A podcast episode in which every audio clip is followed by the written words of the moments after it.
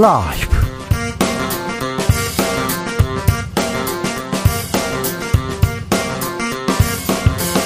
2023년 8월 24일 목요일입니다. 안녕하십니까. 주진우입니다. 오늘 오후 1시 일본이 후쿠시마 원전 오염수 해양 방류를 시작했습니다. 야당에서는 방류를 막지 않은 정부 잘못이다 이렇게 외치고 여당에서는 가짜 뉴스 선동하고 있다고 맞서고 있습니다. 국민의 안전에 대해서 걱정합니다. 과연 안전 괜찮을까요? 국민의힘 우리 바다 지키기 검증 TF 위원장 성일종 의원에게 들어보겠습니다.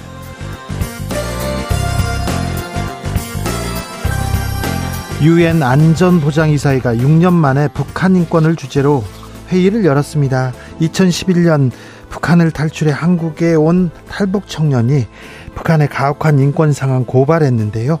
잠시 후에 탈북민 김일혁 씨 만나보겠습니다.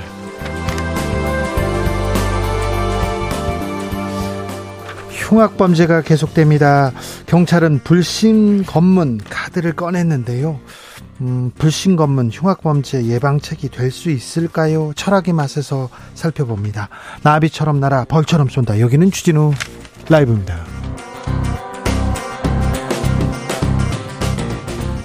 오늘도 자중차에 겸손하고 진정성 있게 여러분과 함께 하겠습니다. 흉기 난동 사건, 오염수 방류. 음, 좋은 소식이 없어요. 위, 위로를 받고 싶은데 무기력할 뿐입니다. 이런 분들 많은데요. 뭐 어디에서 위로 찾습니까? 어디에서 위안 받습니까? 이렇게 물어봤을 때요. 이렇게 대답하는 분들이 있습니다. 푸바오요. 예? 뭐요? 그랬더니 푸바오요. 뭔데요? 아니 그 팬더 팬더곰 있지 않습니까?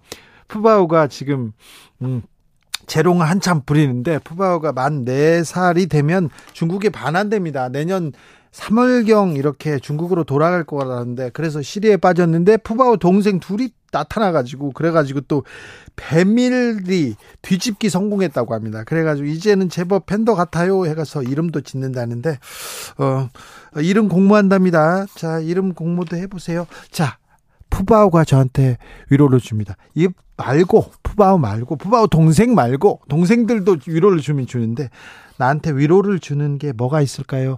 우리 사회에 위안을 주는 게 뭐가 있을까요? 어떤 뉴스를 들으면 우리는 아, 기운이 날까요?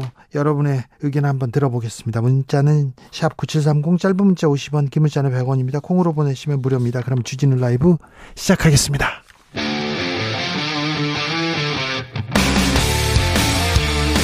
탐사보도 외길 인생 20년 주 기자가 제일 싫어하는 것은?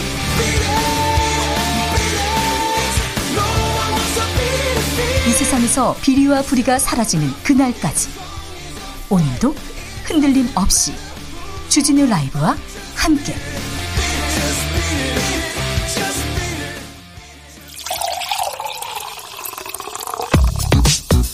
진짜 중요한 뉴스면 쭉 뽑아냈습니다. 주스 정상근 기자 어서 오세요. 안녕하십니까. 후쿠시마 오염수 방류 시작됐습니다. 네, 일본이 오늘 오후 1시 후쿠시마 제1원자력발전소 오염수의 해양 방류를 시작했습니다. 어, 도쿄전력은 다액종 제거 설비 이른바 알프스를 거쳐 어, 저장 탱크에 보관한 오염수를 바닷물과 희석하는 작업을 어제 했고요. 해저 터널을 통해 원전 앞바다로 내보냈습니다. 어느 정도 방류했다고 합니까? 네, 도쿄전력은 하루 약 460톤의 오염수를 바닷물로 희석해 방류하는 작업을 17일간 진행할 예정이라고 밝혔습니다. 정부의 반응 나왔습니까? 네, 오늘 한덕수 국무총리가 대국민 담화문을 발표했는데요. 한덕수 총리는 우리 정부는 일본 정부에 대해 앞으로 30여 년간 계속될 방류 과정에서 투명하고 책임감 있게 정보를 공개하기를 기대하고 촉구한다라는 입장을 밝혔습니다. 한 총리가 정부와 과학을 믿어달라 이렇게 호소했습니다. 대통령실에서도 국민은 선동이 아닌 과학으로 지키는 것이다 이렇게 얘기했는데 일본 어민들도 일본 국민들도 우려하는 사람들이 많은데 그 선동 가짜 뉴스에 선동당한 거 아닌데 음, 국민들이 다 판단하고 있습니다.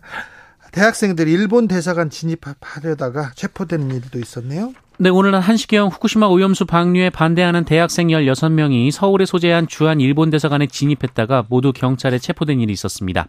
한국은행이 금리 동결했습니다. 네, 한국은행은 오늘 금융통화위원회를 통해 기준금리를 3.5%로 동결했습니다. 어, 금융통화위원회는 물가 상승률이 8월 이후 다시 높아지는 등 목표 수준을 상회할 것으로 전망된다라고 밝혔습니다. 이창용 하는 총재 저금리 시대는 없다 이렇게 못을 박았는데요. 한국은행에서 장기 침체에 대한 우려 나와요? 네, 한국은행이 오늘 발표한 경제 전망 자료에 따르면 그 올해 경제 성 올해 국내 성, 국내 총생산 어, 성장률 전망치가 지난 5월과 같은 1.4%로 제시했지만 네. 어, 최악의 경우 올해 성장률은 1.2에서 1.3%까지 어, 그리고 내년은 1.9에서 2%에 그칠 것 수도 있다라고 내다봤습니다. 전에 없는 저성장입니다. 장기 침체 시작됐다는 얘기도 나오는데 경제 민생 이보다 더 중요한 게 없는데 여기에 대한 대책이 지금 제대로 안 나오는 것 같습니다. 경제 성장률, 성장률 하락한다. 전망치 하락했다. 이 뉴스만 지금 제가 몇 개월째 보도하는 것 같아서 좀 미안합니다. 네. 정상근 기자 AI 설 있었는데 아까 얘기하는 거 보면 AI는 아닙니다. 네, 아닙니다. 네. 북한이 정찰위성 발사 실패했습니다. 네, 북한은 오늘 새벽 3시 50분쯤 평안북도 동창리 일대에서 우주 발사체를 발사했다라고 밝혔습니다. 지난 5월 실패 이후 85일 만입니다. 네. 윤석열 대통령 미국, 일본과 정보 공유하겠다 지시했습니다. 네, 윤석열 대통령은 오늘의 분석 결과를 미국, 일본과 공유하고 북한의 추가 도발 가능성에도 철저히 대비할 것을 지시했습니다. 원희룡 국토부 장관 선거 개입 논란 있어요? 네, 원희룡 국토교통부 장관이 어제 새로운 미래를 준비하는 모임이라는 단체의 세미나에 참석을 했습니다. 이 언론이 친윤계 외곽 조직으로 분류한 곳인데요. 어, 이철규 국민의힘 사무총장이 자문위원장으로 있습니다. 어, 이 자리에서 원희룡 장관은 본인이 이 국토부 장관을 하는 마지막 1시간까지 국민들의 민생, 지역 현안, 교통과 인프라 발전을 위해 어, 그리고 대통령에 대한 기대감, 여당에 대한 지지, 여당의 간판을 들고 국민들의 심판을 받아야 하는 분들에 대해 밑바탕 작업을 하는데 모든 힘을 다 바칠 것이라는 말을 해서 논란이 되고 있습니다. 여당에 대한 지지 간판 어, 장관인데 장관인데 선거에 대한 뭐 이렇게 선거 개입 논란입니다. 네. 음, 장관으로서는 부적절한 언행이 맞습니다. 네. 라임 펀드 사건이 다시 이렇게 불거집니다. 네, 금융감독원은 오늘 대규모 환매 사태를 일으킨 라임 사태 등을 전면 재검사한 결과 국회의원 등 유력 인사에 대한 특혜성 환매 및 수천억 원 규모의 횡령 등을 추가 적발했다라고 밝혔습니다. 네. 어, 라임 자산운용은 지난 2019년 대규모 환매 중단 선언 직전 어, 다른 펀드 자금, 그 운용사 고유 자금 등을 이용해서 일부 유력 인사들에게만 환매를 해줬는데요. 네. 어, 여기에 다선 국회의원 A 씨가 포 함됐다라는 것입니다. 네. 라임 사건이 다시 수면 위로 올라올까요? 어떤 파장을 미칠까요? 정치권에도 영향이 있을까요? 지켜보겠습니다. 서희초등학교 교사 사망 사건과 관련해서 연필 사건 당사자의 부모들이 고발됐습니다. 네, 실천 교육교사 모임이라는 단체가 서희초 담임교사 사망 사건과 관련해서 계속 언급되고 있는 이른바 연필 사건의 가해 학생과 피해 학생의 부모를 협박과 강요 등의 혐의로 검찰에 고발했습니다. 현지 경찰, 검찰 수사관 부부라는 그분들 맞, 맞지요? 네, 그 가해 학생의 부모인 것으로 알려졌는데요. 네? 이 피해 학생의 부모까지 함께 고발을 했습니다. 아, 그래요? 그렇군요. 아, 사망 일주일 전에 있었던 사건이죠, 연필 사건은? 맞습니다. 오전 중에 수업 중에 한 학생이 다른 학생의 가방을 연필로 찌르자 이 학생이 그만하려며 연필을 빼앗으려다가 어, 이마에 상처가 생긴 사건입니다. 네. 어, 고발인 측은 가해 학생들의 부모는 물론 이 피해 학생의 부모도 어, 교사에게 지속적으로 위협하는 내용의 연락을 했다라고 주장하며 협박죄 또 스토킹 처벌법 위반을 주장하기도 했습니다. 지하철에서 흉기 난동을 부린 50대 검찰에 송치됐습니다. 네, 서울 마포경찰서는 오늘 지하철에서 이른바 맥가이버 칼로 불리는 접이식 소형 다용도 공구를 사용해 승객들을 폭행해 다치게 한 혐의로 51살 홍모 씨를 검찰에 구속 송치했습니다. 게임 회사에서 흉기 난동을 벌이겠다는 글을 쓴 사람도 구속됐습니다. 네, 경기도 분당 경찰서는 게임업체 개발자들을 살해하겠다라는 글을 인터넷 커뮤니티에 올린 피의자를 어제 구속했다고 밝혔습니다. 네. 아, 또한 블라인드에 이 경찰 직원 계정으로 흉기 난동을 예고했다가 긴급 체포된 30대 회사원은 오늘 구속 전 피의자 신문을 받고 있습니다. 네. 아, 경찰청 국가수사본부는 오늘 오전 9시까지 살인 예고글 462건을 확인해 작성자 216명을 검거하고 이 중에 21명을 구속했다고 밝혔습니다. 어제에 비해서 게시글은 7건 건, 검거된 피의자는 3명 늘었습니다. 네, 글 올리면요 구속될 가능성이 매우 높습니다. 러시아에서 무장 반란을 일으켰던 바그너 그룹의 수장 프리고진 비행기 사고로 사망했다는 뉴스가 들어왔습니다. 네, 러시아 모스크바 북쪽 트베리 지역에서 현지 시간으로 23일 비행기 한 대가 추락하는 사고가 있었습니다. 어, 그런데 여기에 이 푸틴 대통령, 러시아 대통령의 측근이었다가 쿠데타 기도를 했던 용병 그룹 바그너 그룹의 수장 어, 예브게니 프리고진이 탑승한 사실이 확인됐습니다. 그런데 지금 탑승했다 안 했다 또 음모론도 일어나고 있어서 진짜 죽었는지는 모르겠는데 음 프리고진의 사망이라 예상했던 일인데 다 이런 일이 벌어졌군요. 저희가 지글씨에서 자세히 좀 들여다보겠습니다. 주스 정상근 기자 AI 아니었습니다. 감사합니다. 네, 고맙습니다. 아, 푸바오 동생 이름도 지어줄까요? 이묘진님께서 동바오 생바오는 어때요? 동바오 생바오 동생 아 예. 별로예요. 네. 동바오 생바오 괜찮기도 한데 정감도 가네요. 아 어, 뭐 어디에서 위로받습니까? 물어봤더니요. 음 7530님께서 아, 제 친구 반려견 뚜기가 제 힐링입니다. 비록 10 아, 14살 노견인데요. 더 건강하게 함께 하고 싶습니다. 이렇게 얘기하는데, 오, 그렇군요. 아, 그렇죠. 어, 반려견에서 반려묘한테 저 위로를 찾습니다. 그런 분들 많습니다. 6871님, 제 위로는 와이프입니다. 단둘이라 서로 위안이 되려 합니다. 네. 제 위로는 와이프입니다. 단둘이라서 단둘이 서로 위안이 되려 합니다.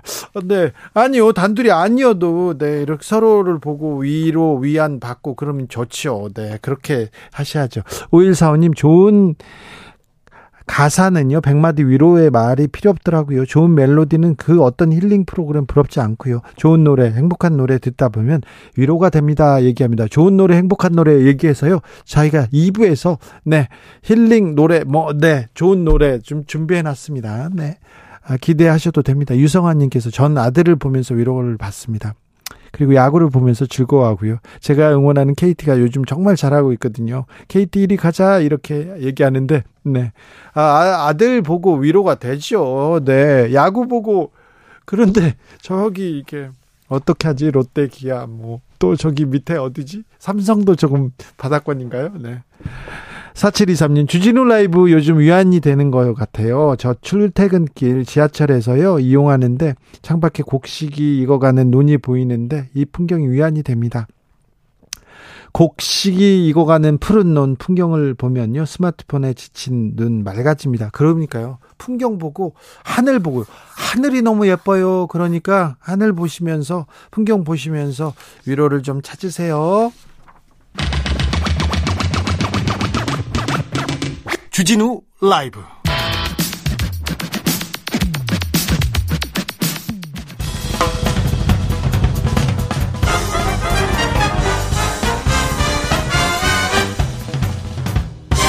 훅 인터뷰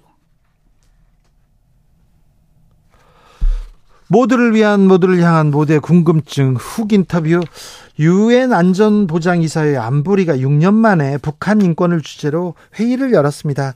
여기에 직접 참석해서 북한의 실상을 폭로한 청년이 있는데요. 탈북 청년 김일혁 씨 모셨습니다. 안녕하세요. 네, 안녕하세요. 네. 마이크.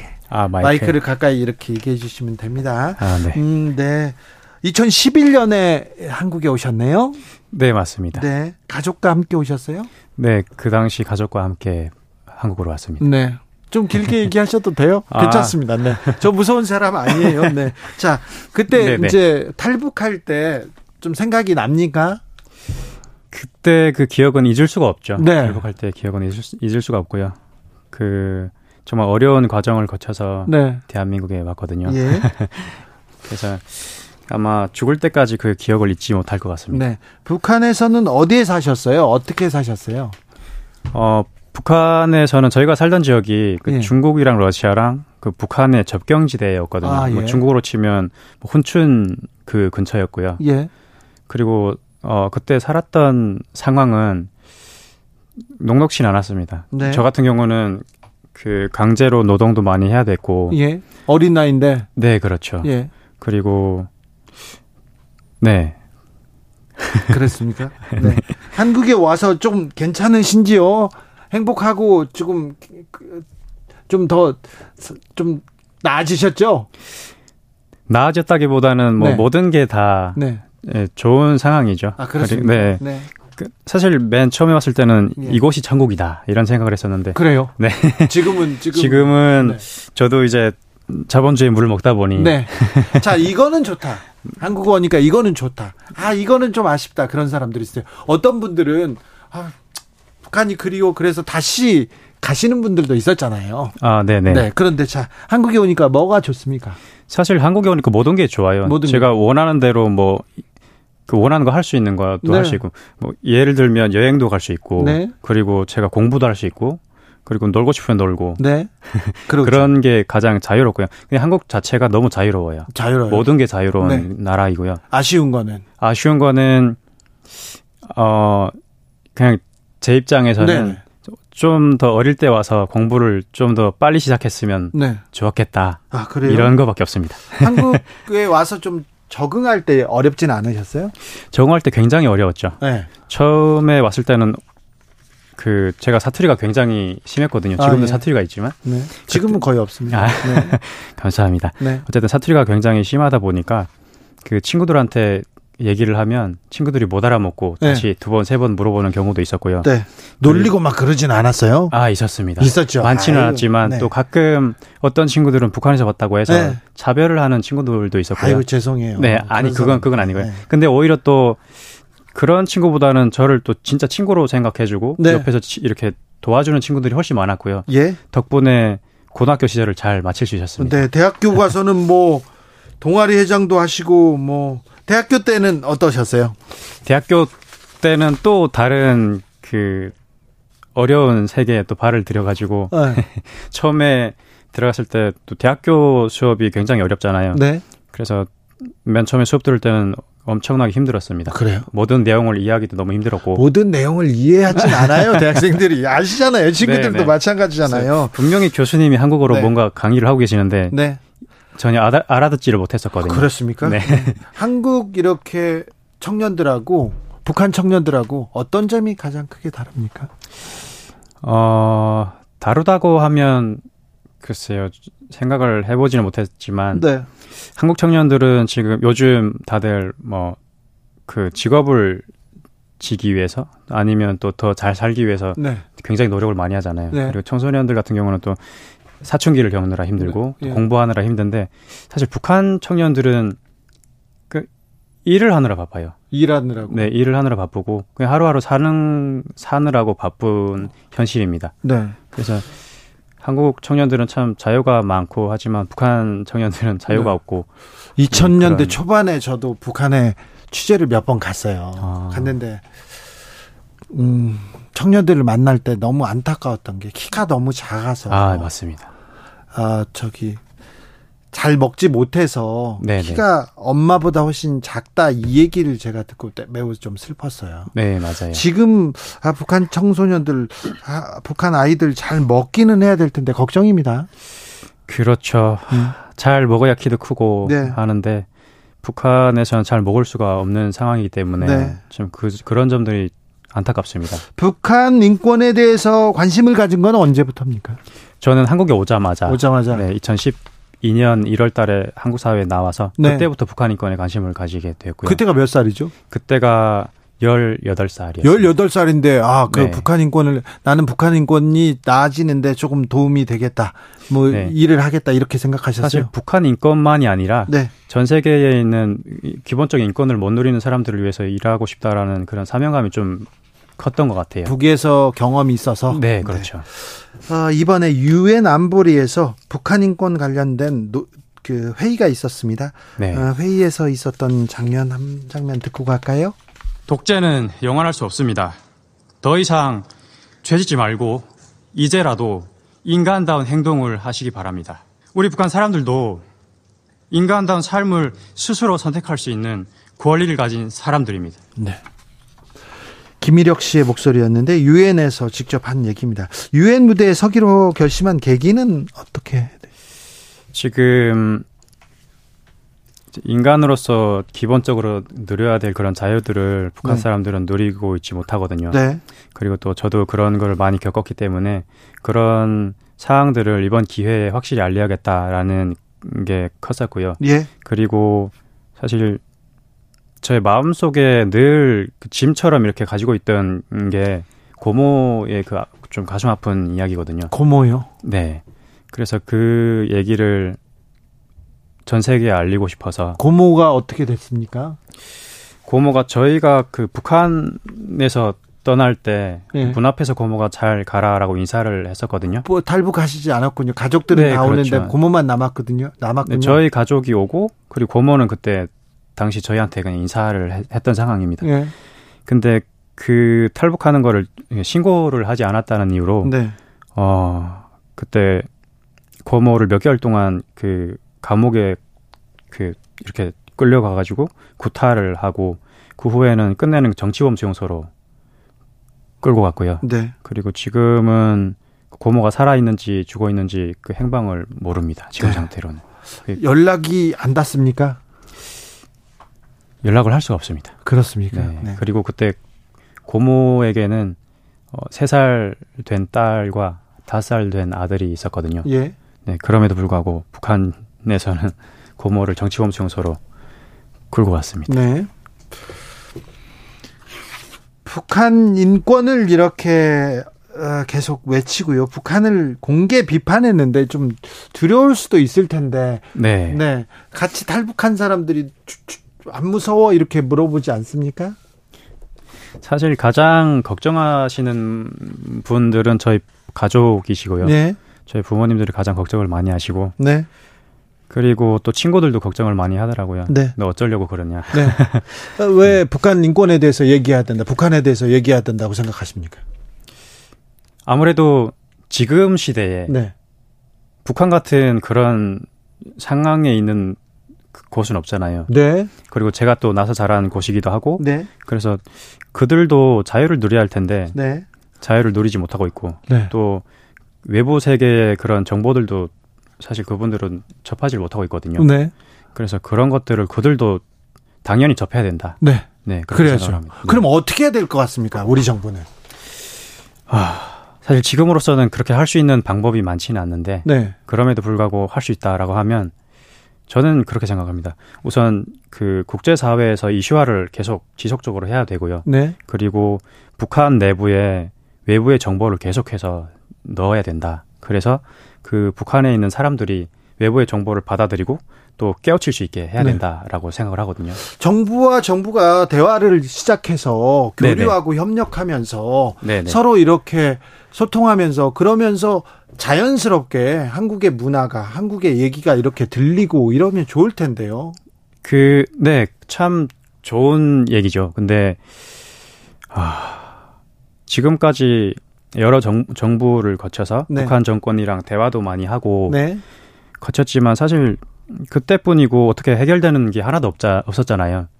그것도 있고 사실 북한 정권이 뭐 한국 사회나 국제 사회랑 이렇게 얘기를 해가지고 네. 어, 북한 주민들을 뭐 외부의 사람들이랑 이렇게 교류도 하고 예. 그렇게 하진 않거든요. 네. 왜냐하면 교류를 하는 순간 북한 정권에 대한 그 민낯을 북한 주민들이 알 거 아닙니까? 네. 그러면 북한 정권이 무너지는 거는 시간 그냥 그렇죠 한순간이거든요. 네.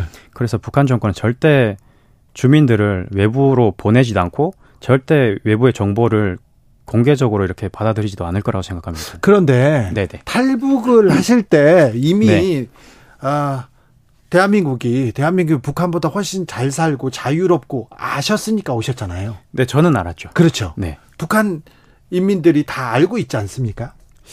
사실 다 안 달 다 안 안다고 하기는 좀 그런데 네. 아는 사람이 많긴 해도 다 알지는 못합니다. 그래, 더 알려야죠. 네, 그래서 네.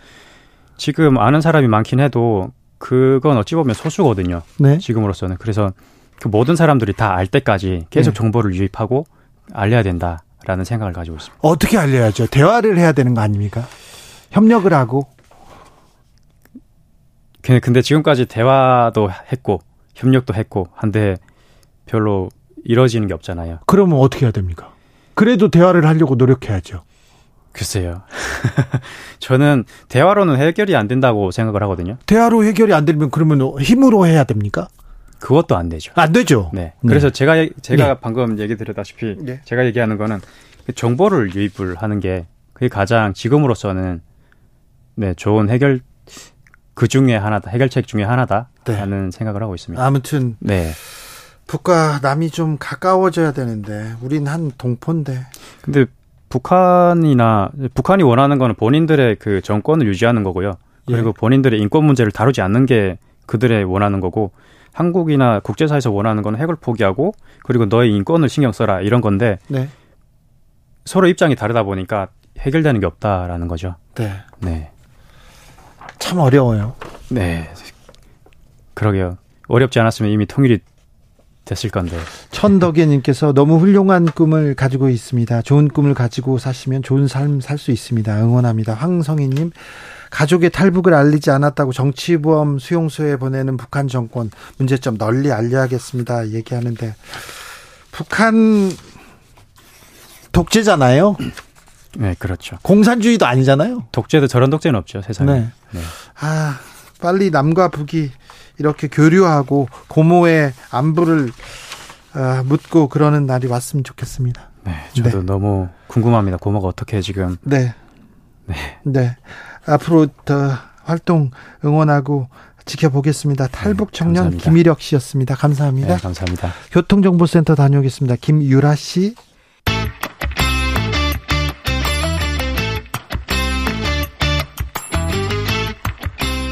최고와 최고가 만났다. 자존심 강한 두 최고의 대결. 최고의 정치. 국민의힘 김병민 최고위원 오셨습니다. 네, 반갑습니다. 더불어민주당 장경태 최고위원 오셨습니다. 네, 반갑습니다. 장경태입니다. 네. 오늘 낮 기어이 후쿠시마 오염수 방류를 시작했습니다. 장경태 최고. 아, 정말 치욕적이고 굴욕적인 날입니다. 어, 여러 가지 실질적인 대책이라든지 관리 감독 또 투명한 어떤 시찰과 검증의 기회조차 어, 대한민국 정부는 일본으로부터 어떠한 정보 공개도 제대로 이 제출받지 못했습니다. 여러 해양 방류나 대기 중에 수증기 증발 또 이 지하 매립 등의 뭐 여러 다른 방안들이 있음에도 불구하고 가장 저렴하고 가장 불안전한 이 해양 방류를 허용하게 되는 과정에서 과연 우리 대한민국 정부가 한일 정상회담 때 앞으로 반은 물컵에 반은 채웠으니 반은 일본이 채울 거라고 했는데 결국 돌아온 것은 어, 무분별한 방류와 오염수로 채우고 있어요. 네, 그리고 뭐 미국의 이제 이 동해를 일본해로 바꾸는 이뭐 원래 한국과 일본의 경계 수역이었는데 일본으로 바꾸게 됐습니다. 이제 애국가도 이러 이렇게 다 퍼주다가 보면 동해물과 백두산이 아닌 일본해와 백두산이로 애국가도 바꾸는 거 아니냐 이런 마음이 들 정도고요. 정말 참담함을 감출 길이 없습니다. 네, 일단은 국민의 생명과 안전을 위한 정부의 노력이 제일 중요한 것이고요. 지금부터는 후쿠시마 오염수 방류 이후로 철저한 감시, 모니터링 체계를 강화하고 이게 이제 우리 해역에 어떤 영향을 미치는지를 확인하는 게 제일 중요하지 않습니까? 그래서 지방자치단체와 정부가 함께 협력해서 우리 바닷가의 방사능 오염 수치가 있는지에 대한 점검들 확실히 나서는 것 같고요. 어, 불필요한 선전 선동, 가짜 뉴스 이런 일들로 인해서 불안감이 증폭되게 된다면 그 피해는 고스란히 우리 어업인들과 수산업자들에게 돌아갈 수밖에 없습니다. 벌써부터 이제 후쿠시마 오염수가 이제 방류가 되면 적어도 태평양을 거쳐서 우리 해역에 들어오기까지는 최소 3년, 4년 이상의 시간이 걸리는 것은 이미 다 알려진 내용임에도 불구하고 불안한 심리 때문에 여전히 수산업 에 종사하시는 분들 매출이 뚝 떨어져서 정말 생업을 잇기 어렵다라고 하는 목소리가 들리거든요. 정부도 긴급 자금 편성해서 여기에 대한 지원에 나서겠다 이렇게 얘기를 하고 있으니 적어도 정치권에서만큼은 국민적 불안감을 과학적인 근거를 넘어서 증폭할 필요는 없다. 그리고 민주당은 시종일관 일본 문제만 나오면 반일 선동하듯이 얘기하게 되는데 오늘 나왔던 얘기 중에 국민들의 어안을 벙벙하게 만든 건 입으로는 제2의 태평양 전쟁 운운하면서 본인 머리 감을 때는 일제 샴푸 법인카드로 썼다라고 하는 얘기들까지 나오고 있는 상황이니 이런 모순적인 일들은 좀 안 했으면 좋겠습니다. 샴푸 쓰는 것까지 얘기하시는 건 좀 너무한 거 아니세요? 법인카드로 쓰는 거는 그게 좀 너무하다는 생각입니다. 김병민 최고. 예. 그런데 일본에서도 오염수 방류에 대해서 우려 있잖아요. 그럼요. 네. 그리고 네. 하필 바다에 버릴까. 아무리 네.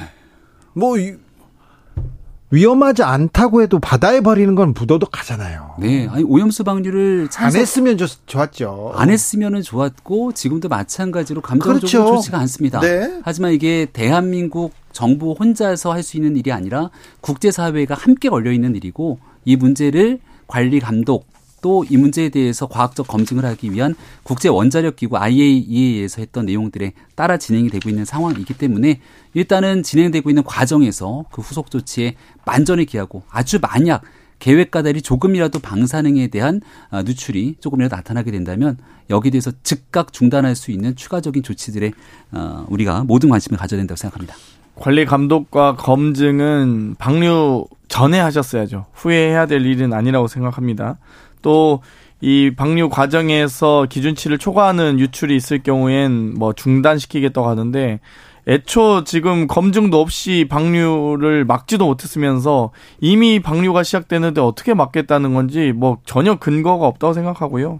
이미 일본 언론에서도 오염수의 70%가 방류 기준에 못 미친다고 판단하고 있습니다.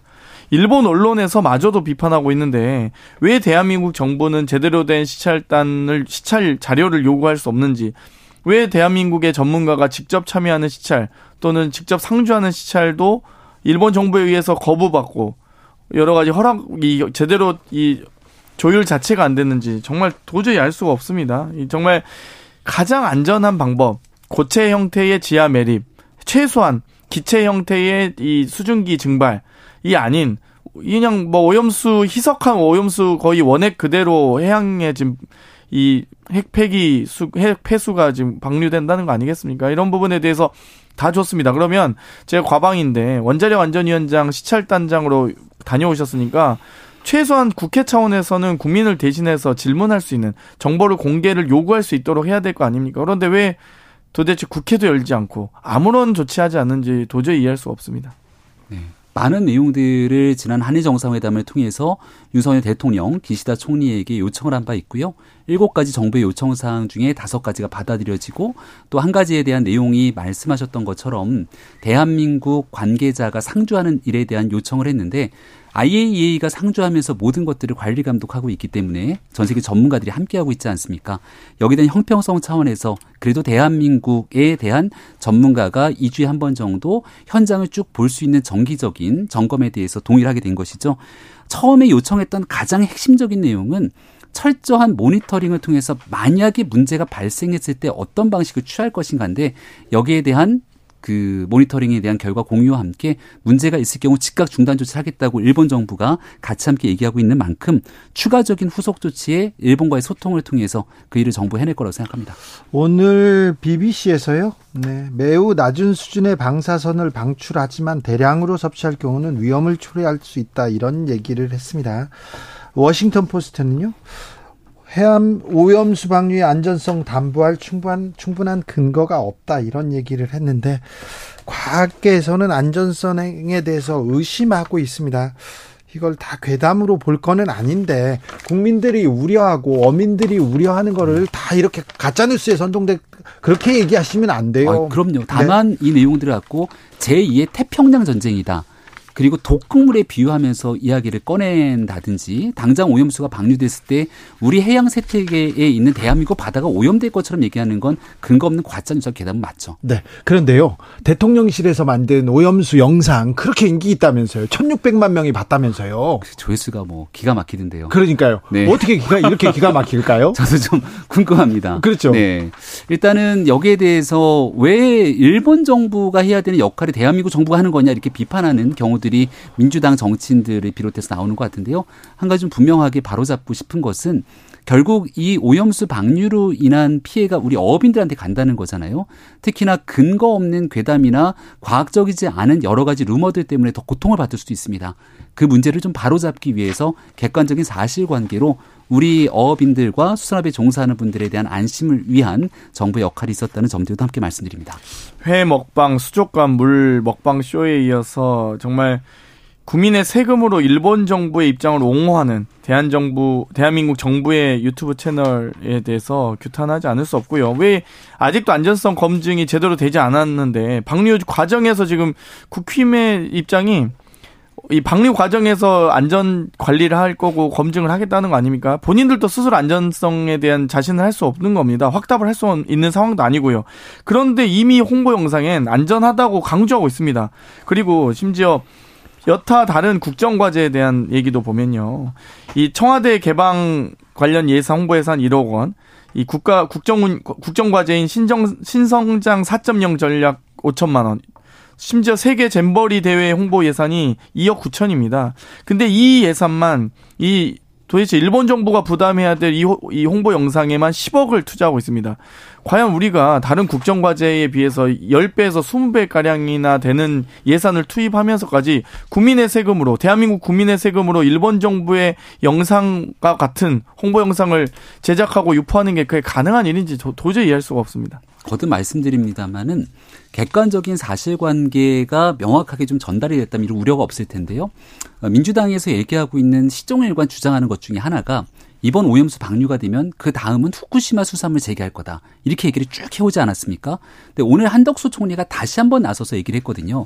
2011년도 동일본 대지진이 일어나고 난 다음 여기서 무분별하게 오염수가 쏟아져 나왔기 때문에 후쿠시마 수산물 수입 금지를 했던 것과 이번 오염수 방류와는 아, 판이하게 다른 내용이기 때문에 여기에 대한 정부의 입장 변화가 없다라고 얘기를 하고 있습니다. 이런 일들을 계속해서 정부가 나서서 객관적인 사실을 설명할 수밖에 없었던 이유 대한민국 대한민국 정치권에서도 그 이유에 대한 생각을 좀 해봐야 된다고 생각합니다. 김지현님께서 감시한다고 하는데 바다가 오염되면 다시 주워 담을 수는 없잖아요. 얘기하고 1371 저는요 한낱 가정주부인데요 집안일 할 때 지구를 위해서 웬만하면 강한 세제 사용도 안 합니다. 그런데 오염수를 바다에 버리다니요 슬픕니다. 이런 분들 많습니다. 정치권으로 가볼게요. 먼저 이재명 더불어민주당 대표 음, 다섯 번째 소환 통보를 받았습니다. 쌍방울 대북 송금 의혹입니다. 뭐 이미 뭐 여러 가지 이 변죽만 울리는 뭐 빈수레가 요란한 검찰의 소환 요구는 뭐 여러 차례 있었습니다. 그런데 보통 특검법도 수사 기간을 세 달로 한정하고 있습니다. 뭐 한 달 정도 추가할 수 있지만 보통 법조계에서도 또 수사를 하신 분들은 세 달 정도 압수액하고 탈탈 털면 나올 만한 혐의들 다 입증 가능하다. 특별검사 제도마저도 세 달이니까요. 그런데도 불구하고 지금 대선 끝나고부터 이 추석 작년 추석 전에 이첫 출석 요구를 시작으로 정말 1년이 넘도록 계속 이렇게 먼지털이식 수사를 하고 있습니다. 그럼에도 불구하고 이미 진행되고 있는 뭐 대장동 관련 재판이라든지 성남 FC 관련된 재판은 거의 검찰의 패소 가능성이 매우 높아지고 있기 때문에 마찬가지로 백현동도 지금 이미 나온 증거만 가지고도 이미 중앙정부의 국토해양부의 이 공문 자체가 너무 많이 있습니다. 그렇기 때문에 뭐 굳이 출석을 하지 않더라도 서면으로 서면만으로도 충분한데도 불구하고 검찰이 계속 망신주기식 소환에 대해서는 규탄하지 않을 수 없고요. 어찌되었건 이 임시국회 소환이 아닌 정기국회까지 넘어가게 된다면 정말 이 임시국회는 입법국회이지만 정기국회는 국정운영국회입니다. 국정감사를 비롯한 내년도 예산안, 민생 현안들을 처리하는 국회가 될 텐데 오히려 윤석열 대통령의 국정 운영을 방해하는 검찰의 출석 요구가 계속될지는 좀 지켜봐야 될 걸로 보입니다. 네, 이재명 대표가 정말 죄가 없고 검찰이 무리한 수사 쭉 하고 있는 거라면요. 지난번에 검찰이 구속영장 청구했을 때 이재명 대표가 최근에 그랬잖아요. 구속영장 청구하면 당당하게 재발로 걸어 나가겠다. 그때 당당하게 재발로 걸어 나가서 법원의 영장 실질 심사 받고 그리고 문제가 없으면 법원에서 구속영장 기각시킬 거 아니겠습니까? 근데 민주당이 방탄으로 막아세웠거든요.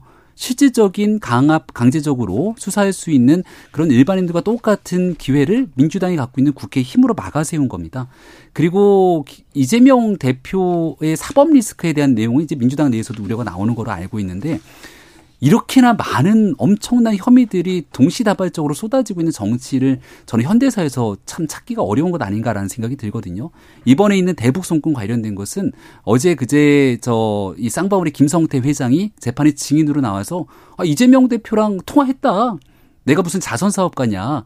어, 대북 송금하고 하는 과정에서 이재명 대표가 알았을 내용들에 대한 증언과 함께 이화영 부지사도 이재명 당시 지사에게 보고했다라고 하는 수사상의 내용들에 대해서 이걸 부인하지 않는 걸로 알려져 있거든요. 네. 전체적인 내용으로 피의자 입건이 된 상황이기 때문에 소환 조사하는 거 매우 당연하고 정말 그렇게 자신 있으면 이 대표가 스스로 얘기한 것처럼 제발 어, 만약에 구속영장 청구되면 불체포 특권 다 내려놓고 여기에 대한 법원의 영장 심사 스스로 걸어서 받으면 될 거라는 말씀드립니다. 회기 중에 네. 구속영장을 청구 회, 회기 전에 구속영장 청구해라 그렇게 어, 이재명 대표와 민주당에서 얘기했잖아요. 아마 검찰에서는 회기 중에 할 것 같아요. 네.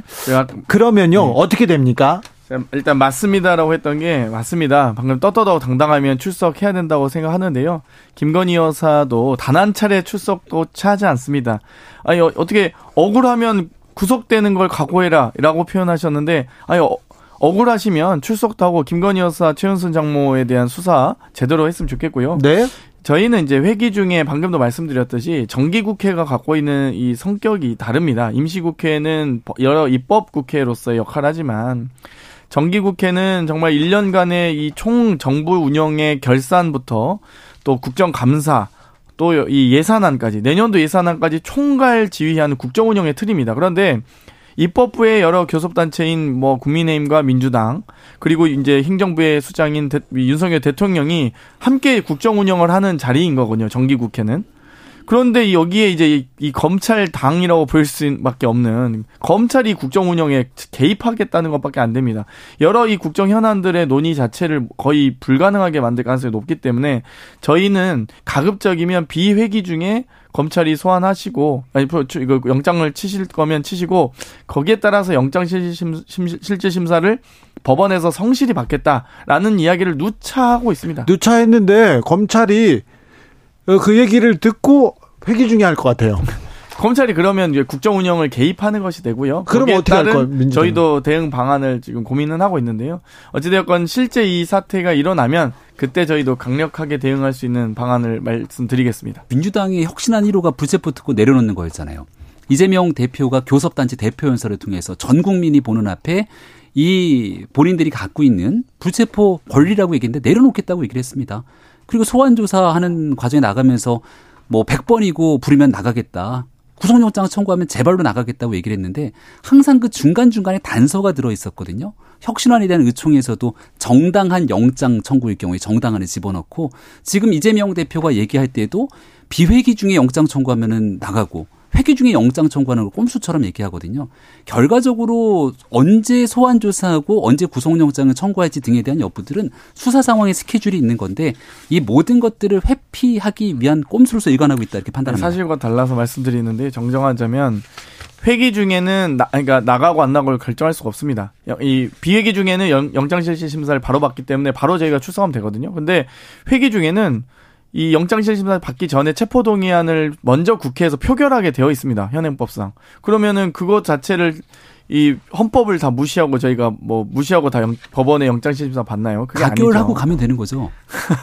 아니, 뭐 내려놓겠다는 의미가 그 의미 아닌가요? 체포 동의안은 영장 실질심사 동의안이 아닙니다. 그렇기 때문에 국회에서 이 체포와 구속을 동의한 안에 대해서 법원이 기각할 이유가 없는 거죠. 그래서 법률적으로는 이 여러 가지 판단이 있기 때문에 이 부분에 대해서 어찌되고 이 부디 검찰이 회기 중에 하지 않길 바라지만 저희가 회기 단축해서라도 할 테니까요.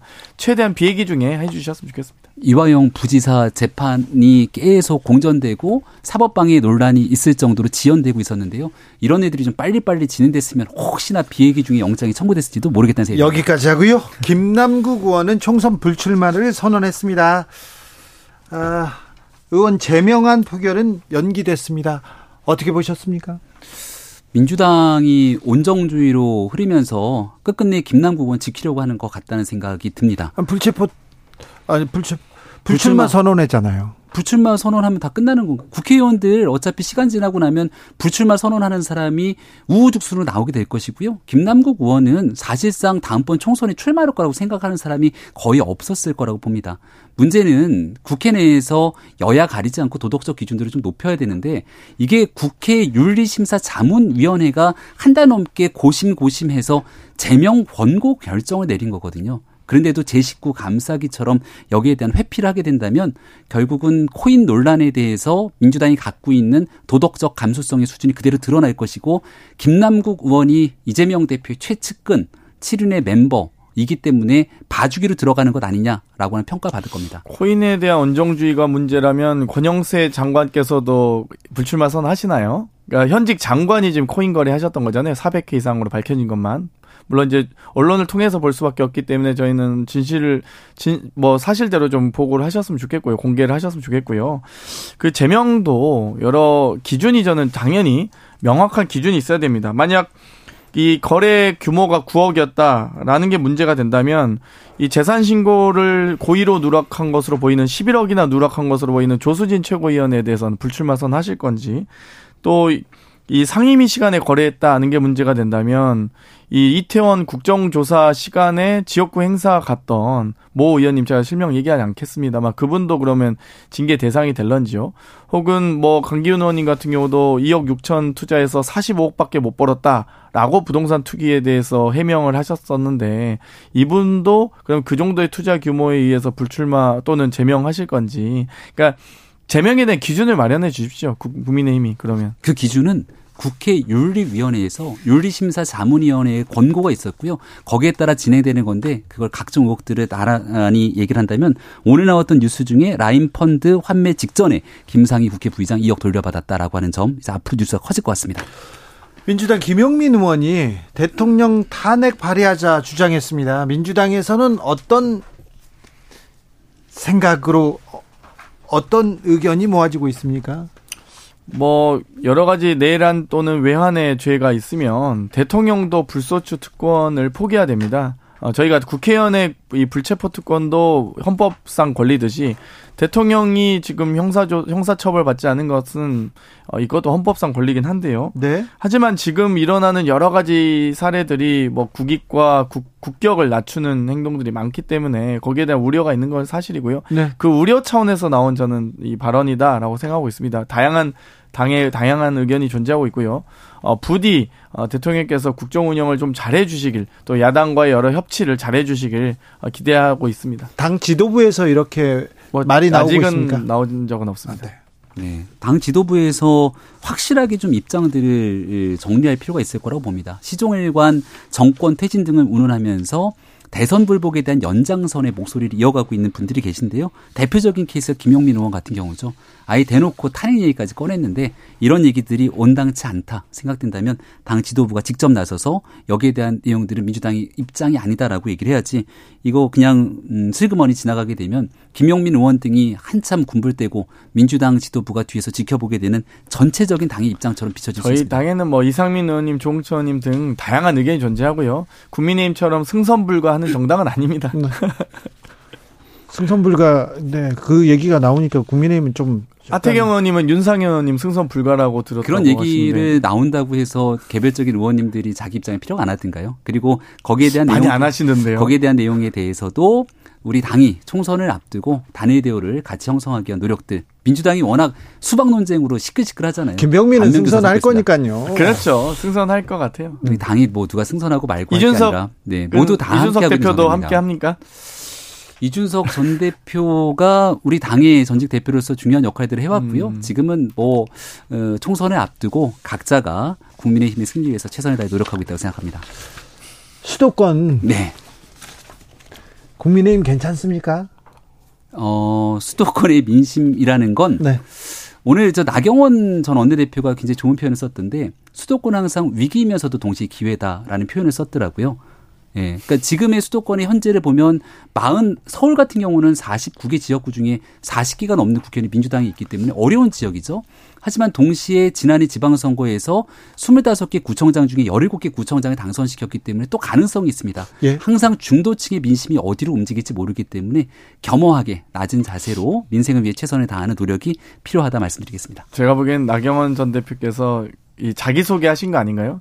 본인이 지금 본인의 공천은 위기이자 기회이다라고 하신 걸로 저는 오히려 이해가 되는데 그만큼 수도권에서 지금 여러 가지 열세를 면치 못하는 혹은 물론 엄살도 있습니다만 김기현 당 대표에 대한 지지율이 네. 좀 적절치 않다 보니 근데 수도권 기회라고 여기는 것 같습니다. 수도권의 기본선이 민주당은 지금 의석수가 많잖아요. 그렇죠. 그러니까 점수를 훨씬 더 많이 받아야 되거든요.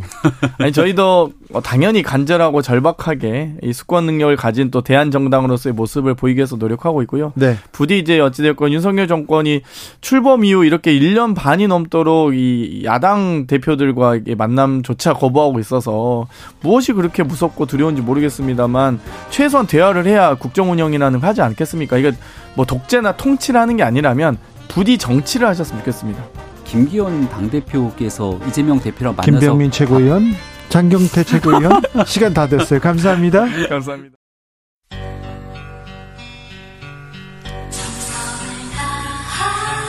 정성을 다하는 국민의 방송 KBS 주진우 라이브 그냥 그렇다고요.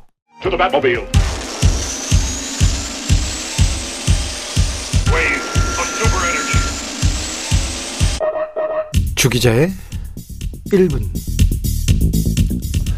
출장 중에 강남에서 15만 원 주고 성매매한 현직 판사 있었죠. 기억하시죠? 어떻게 됐을까요? 어떤 징계를 받았을까요? 예상해 보십시오. 정직 3개월입니다. 연예인이나 야구 선수가 비슷한 범죄를 저질렀다면 최소 3년 정도는 징계 받았을 거예요. 가루가 됐을 수도 있습니다. 네. 아이고. 그런데 대법원에서는 중징계라고 합니다. 정당한 사유 없이 근무지를 이탈한 경우에 해당하지 않으나 바로 귀가지 않고 성매매 이른 점 등 양형에 이렇게 참고했다고 하는데요. 어, 법원은 판사님한테는 참 관대한 것 같습니다. 우리 법원은 성범죄에 대해서는 참 관대한 것 같습니다. 초등학생에게 돈을 주고 성관계를 한 남성들 어떻게 됐을까요? 집행유예와 벌금형을 받았습니다. 초등학생한테 이런 짓을 했는데 말입니다. 검찰은 피해 죄질이 좋지 않다고 징역 20년 구형하고 징역 10년, 10에서 15년 등을 구형했습니다. 그런데 판사님이 이름은 밝히지 않겠습니다. 네. 범행 과정에서 피해자들의 물리적인 강제력을 행사하거나 피해자들의 명시적인 의사에 반하는 행동을 한 것으로 보이지 않는다. 이렇게 하면서 다소 참작할 여지가 있다고 이렇게 부장판사님 초등학생한테 이랬어요. 그런데 참 반대하십니다. 이균용 대법원장 후보자 2020년 12살 아동을 성폭행한 20대 남성 형량 10년에서 징역 7년으로 감형해 줬습니다. 인터넷 채팅에서 만난 12살 아동을 세 차례나 성폭행했습니다. 가학적인 성행위를 시켰습니다. 그리고요, 이 남성 집행유예 및 보호관찰 기간 중이었습니다. 그래도 이렇게 감명해 주십니다. 이 후보자는 피고인이 범행을 모두 자백했으며 책임을 인정하고 있으며 개선 교화의 여지가 남아 있는 20대 젊은 나이라고 했습니다. 이 후보자님 유흥업소에서 근무했던 과거를 알리겠다며 협박하는 협박한 20대 남성 징역 7년에서 3년으로 이렇게 감형해 줬습니다. 여섯 차례 이 여성을 성폭행했는데도 말입니다. 협박하면서 이 후보자가 뭐라고 했냐면 개선 교화의 여지가 남아 있는 20대 비교적 젊은 청년이다. 청년 좋아하십니다. 우리 법원이 좀 더 국민 편에서 좀 더 약자의 편에서 좀 더 피해자 편에서 좀 간대했으면 좋겠습니다. 이균용 대법원장 후보자님 제발 부탁드립니다. 주기자 1분이었습니다. You know 캘리 클락슨 Stronger.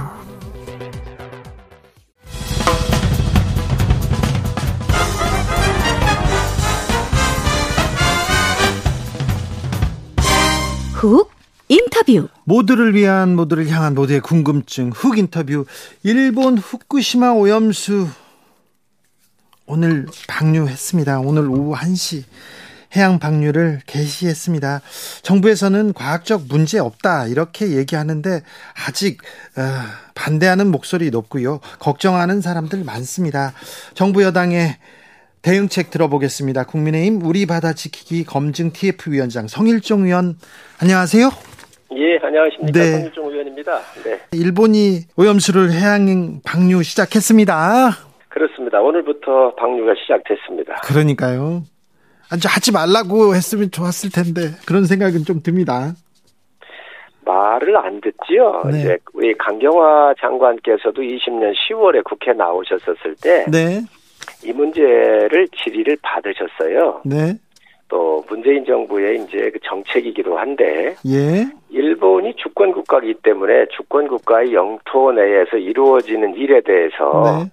우리가 왈가왈부할 수가 없다 이런 말씀을 하셨기 때 하신 건데, 네. 어, 사실 뭐 국민 여러분들께서 어, 우려하시는 거 잘 알고 있고요. 네, 아시죠? 또 네. 그렇습니다. 네. 어, 사실 내 집 앞에 네. 하수 관로가 지하로 관로가 묻어서 흐르게 되더라도 네. 정서적 거부감이 있는 거 아니겠습니까? 네. 그렇지만 이 문제는 우리가 정서 문제로 접근할 문제가 아니고 네. 또 과학이라고 하는 가장 신뢰성 높은 그 네. 툴을 통해서 우리가 또 봐야 되는 부분이 있기 때문에 네. 어, 국민들께서 그리 또 이해해 주셨으면 좋겠고요. 자, 과학적으로는 문제가 없습니까? 안전합니까? 그렇습니다. 이게 이제 그러면 어떤 근거로 해서 그런 얘기를 하느냐 이렇게 말씀을 하실 텐데요. 네. 어, 지금 우리가 일상에서 태양으로부터 받는 네. 이 방사능이 2.5에서 3mm 시버트입니다. 네. 그런데 우리 대한민국 기준이나 국제 기준이 1mm 시버트만 받으라고 돼 있어요. 네. 기준은 1mm인데 태양으로부터 저희가 약 3mm 정도 시버트를 받잖아요. 예. 그런데 여기에서 후쿠시마에서 나가는 것은 마이크로 시버트로서 1000분의 1 이하 수준입니다. 그렇기 때문에 네. 그런 것들을 IAEA를 비롯한 11개 국가가 검증을 했던 것이고요. 예. 과학적 그 기준에서 보면 네. 우리가 그렇게 접근할 수밖에 없다는 말씀을 드립니다. 이러한 기준을 네. 대한민국 정부가 대한민국 정부의 과학자도 참여를 했고 네. 11개 국가와 IAEA 그리고 많은 과학의 이 논거들을 통해서 이 기준치를 만들어낸 것이지요. 예. 그런데요.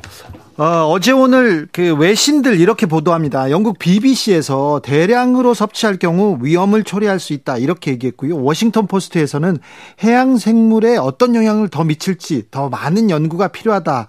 이렇게 경고하는 과학자들의 목소리를 전했습니다. 뉴욕 타임즈에서도 어, 안전하다고 정부에서는 주장하지만 일부 과학자들은 의구심 갖고 있다. CNN에서는요, 진짜 문제는 삼중수소라고 불리는 수소 동위 원소를 제거할 수 있는 기술이 없다는 것이다.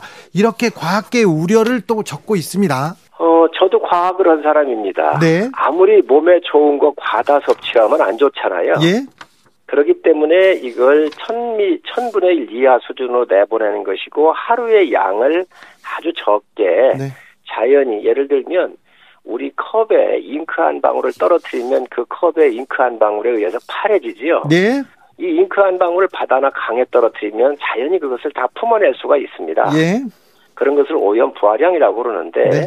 예를 들면 이러한 부분들에 대한 것들이 고려가 된 것이지요. 아, 네. 바다가 넉넉히 품어줄까요? 현재의 과학의 기준으로 볼 때는 그 네. 정도는 충분하다고 보는데 네. 지금 여러 가지 우려의 목소리가 있지만 네. 그건 네. 아주 극한적 상황을 고려한 것이고요. 예. 어쨌든 안 내보내면 좋지만 네. 이 부분이 뭐 일본이라는 나라에서 대한민국이 아무리 반대한다 하더라도 그걸 또 안 하겠습니까? 네. 그렇지만 우리가 과학의 범위 내에서 그게 잘 작동되고 또 약 국제 사회와 약속을 지킨 거에 대해서 잘 실행하고 있는지 우리 철저한 감시가 필요하다고 생각을 합니다. 예. 아, 민주당에서는 촛불 집회를 열었습니다. 그리고 이재명 대표 제2의 태평양 전쟁으로 기록될 것이다 이런 말도 했는데요. 야당의 공세 어떻게 보십니까? 어, 야당이 일반 시민단체 얘기하는 거를 그 할 수 있는 이야기처럼 야당이 얘기해서는 안 된다고 생각을 하고요. 특히 민주당은 정말 절대적으로 의석을 많이 갖고 있는 거대 야당입니다. 음. 집권당이었고요. 네. 그리고 이 방침은 문재인 정부에서 해왔던 것을 승계한 거예요. 네. 어, 정용, 어, 전에 외교부 장관께서도 국회에 오셔가지고, 네. 국제법적으로 기준치 안에 들어오면 우리가 그걸 반대만은 할수 없다. 이렇게 이야기를 하신 거거든요. 네. 그것들 다 우리가 승계해온 거예요. 그런데 지금 와가지고 이게 태평양 전쟁이라고 하는데 누구하고 전쟁한다는 거지요? 또 어제 보니까 예.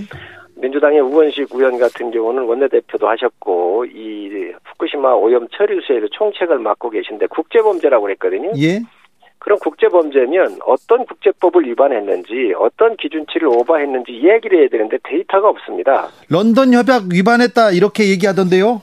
폐기물 런... 투기 방지 관련한 협약인 런던 협약은요 네. 옛날에 우리가 하수 슬러지라든지 네. 축산 축산 분뇨 뭐 이런 것들을 네. 정화도 하지 않고 각국이 다 바다에다가 버린 거예요. 네. 바다가 오염이 되니까 아 이걸 육상 처리하자 해서 해양 투기를 금지한 겁니다. 예. 지금 안 내보내면 제일 좋지만 후쿠시마 오염 처리수는 오염수 자체로 나간다고 투기를 한다면 문제가 되겠지요. 네. 그걸 알프스라고 하는 걸 다 통과해서 네. 천분의 일 이하 국제 기준보다도 낮은 천분의 일 이하 수준으로 맞추어서 내보내고 있는데 오염수를 이, 처리했다는 말이죠. 그렇습니다. 그래서 오염 처리수가 처리가 된 상태로 해서 삼중수소 농도까지도 국제 기준이 만 베크렐인데 그걸 천오백 베크렐로 낮춰 가지고 내보내고 있잖아요. 예. 그런 것들을 가지고 지금 런던 협약의 위반이다라고 얘기하는 것은 저는 이게 좀 문제가 있다고 생각을 하고 그냥 국민들한테 예. 분노를 일으키기 위한 이런 언어들은 좀 자제를 하는 게 맞습니다. 민주당은 오염수 7개월 만에 제주 앞바다 도착한다 이렇게 얘기합니다. 그래서 제가 오늘 페이스북에 또 올렸습니다. 7개월 뒤에 네. 민주당이 원하는 모든 지점을 민주당이 정해가지고 여기에 방사능 측정을 해서 네. 정말로 나오는지 안 나오는지 한번 보자. 그리고 네. 그걸 책임지라. 이렇게 오늘 제가 이재명 대표한테 페이스북을 통해서 썼는데 네. 뭐 절대로 나오실 일이 없으실 겁니다. 아 그렇습니까? 그리고 이 부분은 2011년도에 하루에 300톤씩 오염되지 않은 상태로 나간 적도 있습니다. 아마 그렇죠. 그때는 넘었기... 사고로 사고로 어쩔 수 없이 그렇게 쏟아져 나왔죠. 그렇습니다. 그래서 그 물이 이미 우리를 저 다 돌고 돌아서 우리 우리 해협에는 제일 늦게 오게 돼 있는데 아마 두 번 정도 다녀갔 돌아갔을 거예요. 그때도 문재인 정부에서부터 52곳에 채수를 해서 이걸 한 거 아닌가요? 측정을 한 거 아닌가요? 그, 그랬기 때문에 그 민주당이 우리 해역이 안전하다고 하는 것을 누구보다도 더 잘 알고 있습니다. 아, 그렇습니까? 중국에서는요, 일본산 수산물 수입 전면 중단하기로 했습니다. 홍콩에서도 어, 비슷한 그 조치를 취했고요. 주변국의 반응은 어떻게 보시는지요? 어, 호주라든지 뉴질랜드 또 카나다, 미국 그리고 어, 이 태평양 도서 연안국들이 있는데 총 8개 나라 아닌가요? 그 중에서 솔로몬 제도 정도만 반대를 했고, 나머지 같은 경우는, 막, 동의한 데도 있고, 묵시적인, 어, 묵시적인 데도 있고, 이렇습니다. 어, 물론 뭐 중국도 여러 가지 종합적인 일본과 늘 갈등을 겪고 있기 때문에 종합적인 측면에서 대응을 했을지 모르지만 과학이라고 하는 그 툴에 국제 기구가 또 국제 사회가 함께한 이 검증에 대해서는 네. 뭐 중국과 솔로몬 제도 정도만 반대를 했고 나머지는 찬성 내지는 이해하는 쪽으로 지금 가고 있는 게 사실입니다. 횟집 사장님들 그리고 또 어민들 그 마음도 좀 헤아려야 되는데요. 제주도 해녀 한 분은 제주 바다 이제 끝났다 이렇게 과학적인 음, 뭐 설명을 떠나서 안전에 대해서 걱정하는 분들이 있습니다. 그런 마음도 좀 살펴주셔야 될 텐데요. 무겁게 지금 주신 말씀 저희가 듣고요. 네. 음, 사실 방류가 오늘부터 됐는데 네. 방류되기 전부터 이 수산물 소비가 네. 어, 줄어들어가지고 굉장히 어려움을 겪었습니다. 앞으로도 그 주신 말씀 잘 저희가 경청해서 네. 어, 좀 더 어민들한테 도움이 될 수 있도록 정책적 예산적 지원을 열심히 하도록 하겠습니다. 지금 네. 현재도 어, 예산이라든지 세제, 금융 같은 경우가 준비가 되어 있고요. 또 네. 비축이라든지 소비 촉진에 대한 것을 세밀하게 저희가 하고 있고 또 수협 중앙회하고도 긴밀하게 어, 큰 유통업체나 어, 대형 급식업체 업체 같은데 이렇게 저희가 함께 하면서 음, 쌓여 있는 수산물에 대한 소비에 대해서 각별히 신경을 쓰고 있다는 말씀을 네. 드립니다. 네. 국민의힘에서 어민 지원 예산 2천억 원 이렇게 추가 지원하겠다고 밝혔습니다. 사실 아유 해양 방류 안 했으면 이런 예산 필요 없을 텐데 이런 소모적 논쟁도 필요 없을 텐데 그런 생각도 합니다. 그렇습니다. 일본이 이제 800억 정도 이렇게 그 이제 기금을 만들었고요. 네, 저희가 800억엔 예 올해 2,590억 정도의 이런 어민들 지원하는 금액이 있습니다. 네. 예산이 내년도에 저희가 2천억을 더 약 2천억 정도를 저희가 더 추가하게 되면 4,590억 정도가 될 텐데 네. 하여튼 더 많이 이렇게 저희가 하면 좋겠는데 국회 예산 과정에서 최대한 우리 네. 어민들의 어려움을 풀어드릴 수 있도록 최대한 노력하겠다는 말씀을 드립니다. 음, 윤석열 대통령이 기시다 총리 만났을 때 한일 정상회담에서 우리 전문가를 후쿠시마 원전에 상주하게 해달라 이렇게 요청했던 것으로 보도가 됐었는데요. 결과적으로 이 부분 일본에서 받아주지 않았어요. 어, 그건 IAEA하고 또 IAEA와 일본 정부가 이렇게 함께 협의하는 거잖아요. 그런데 여기에 참여해 있는 나라가 굉장히 많습니다. 네. 그러다가 보니 이게 한국만 특별히 할 수가 없다라고는 IAEA 중재안이 들어왔지요. 아, 그래요? 예, 중재안이 넘어왔는데 그 중재안이 뭐냐면 대한민국의 최고의 전문가를 하나 뽑고 또 IAEA 전문가를 뽑아서 아예 전담만을 전담맨을 만들어서 매일 실시간으로 이 자료를 서로 공유하고 하면서 일을 하자. 그리고 일주일에 한 번 정도는 또 화상으로 또 하면서 하자. 그리고 2주마다 어, 약 2주마다 우리 전문가가 필요할 때마다 와가지고 항상 현장 점검하고 토론할 수 있도록 하자라고는 제안을 했습니다. 일본은 좀 못 믿겠다. IAEA도 좀 불, 아, 불안하다. 이렇게 생각하는 사람들이 있는데 이 제도, 이 안이 믿을만 합니까? 아, 이 핵 문제는 네? 다 IAEA가 주도를 하는 겁니다. 그래서 IAEA의 후쿠시마 사무소가 생기는 거죠. 거기에 상주를 요청했던 것인데 네? IAEA에서 역제안을 해왔는데 저희가 상주하든 또 이 역제 역제안의 내용을 봤었을 때는 상주하는 효과하고 거의 동일하기 때문에 저희가 그 안을 받은 것입니다. 아 그렇습니까? 예. 어, 대통령실에서 오염수 안전하다 이런 영상을 만들었는데 뭐 엄청 인기가 있나 봐요. 그런데 조회수 1600만 명은 이건 너무하다. 이거 이게 이걸 믿어야 되냐 이런 또 얘기가 나오고 있는데 어떻게 보십니까? 저도 그 영상 잠깐 봤는데 우리 네. 해수를 다 채수하는 거 아니겠어요? 예.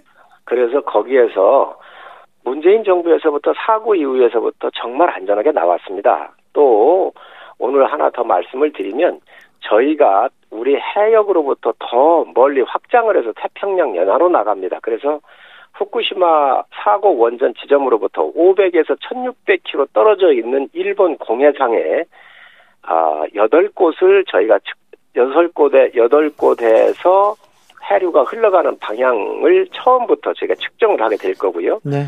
태평양 연안 국가들하고 협의를 해서 거기서 10곳을 또 측정하게 될 겁니다. 그러면 일본 저 흘러가고 있는 태평양 바다에서 태평양 연안국에 멀리 떨어져 있는 연안국에 여덟 곳까지 하면 열여덟 곳인데 네. 앞으로 대한민국에 오게 될 해류에 대해서도 선제적으로 저희가 네. 태평양 전체를 보면서 어, 측정을 해가지고 국민들한테 이것을 늘 보고하도록 이렇게 아, 했습니다. 알겠습니다. 근데 의원님 조회수가 너무 많이 나왔어요. 좀 조회수에 좋은 일 아닌가요? 좋은 일인데 너무 많이 나오니까 이게 맞아? 이게 사실일까? 이런 사람들이 있어요. 그걸 누가 뭐 한두 사람이 조작한다고 될 일은 아닐 거고요. 그만큼 관심이 높고 네. 아마 이게 정말 안전한지를 국민들께서 보신 것 같습니다. 의원님, 저 일본 정부에서도 오염수 안전하다 이런 영상 그 잘 안 만드는데 우리 대통령실이 나서서 만들어야 될 이유가 있었을까요?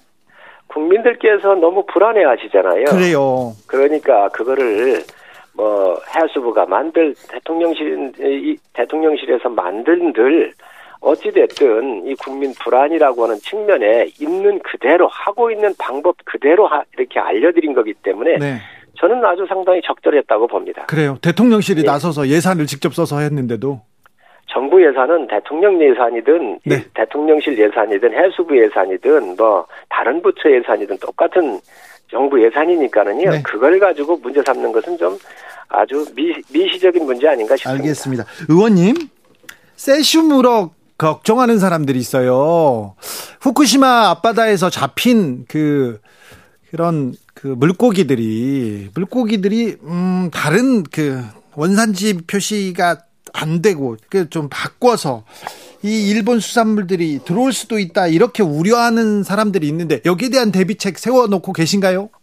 내일 저희 우리 바다 지키 검증 TF가 네. 어, 식약처의 이 어, 수입 수산물이나 우리 근해에서 잡히는 수산물 방사능 측정하는 곳을 저희가 가게 됩니다.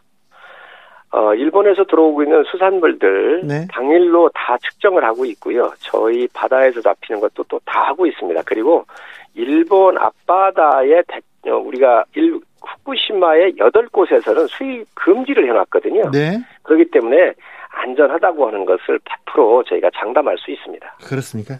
예. 아, 어렵게 시간 내셨으니까 한두 가지만 더 물어볼게요. 후쿠시마 오염수에 대해서 더 하실 말씀 있습니까?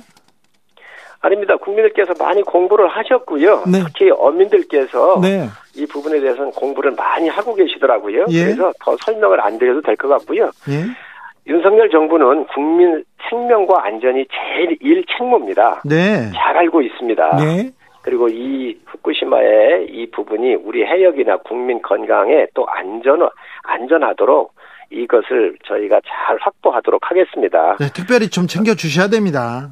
예, 예, 저희가 아주 안전하게 할 수 있도록 모든 역량을 다 집중해서 할 테니까 네. 우리 어민들께서 생산하고 계신 우리 수산물 안전하고 싱싱하고 맛있습니다. 많이 애용해 주시고 어민들 좀 도와주셨으면 하는 간곡한 말씀을 드립니다. 네, 알겠습니다. 네, 좀 각별히 좀 신경 써 주십시오. 국민의 생명과 안전보다 더 중요한 건 없지 않습니까? 네, 그렇습니다. 예. 민주당하고도 얘기를 해야 될 텐데 아, 이재명 대표 어, 검찰에 소환되느라고 뭐 일을 볼 수가 없어 이런 얘기 나옵니다. 어찌 돼가고 있습니까? 저는 민주당이 이 부분은 당당하게 응하겠다고 그러니까 모든 부분에서 당당했으면 좋겠습니다. 또 대장동을 비롯해서 백현동 다 저희 당이 고발한 게 아니잖아요. 민주당의 내부의 고발들과 또 경선 과정에서 어, 문제가 되게 돼, 문제가 됐던 것들이 수사가 이루어지는 거거든요.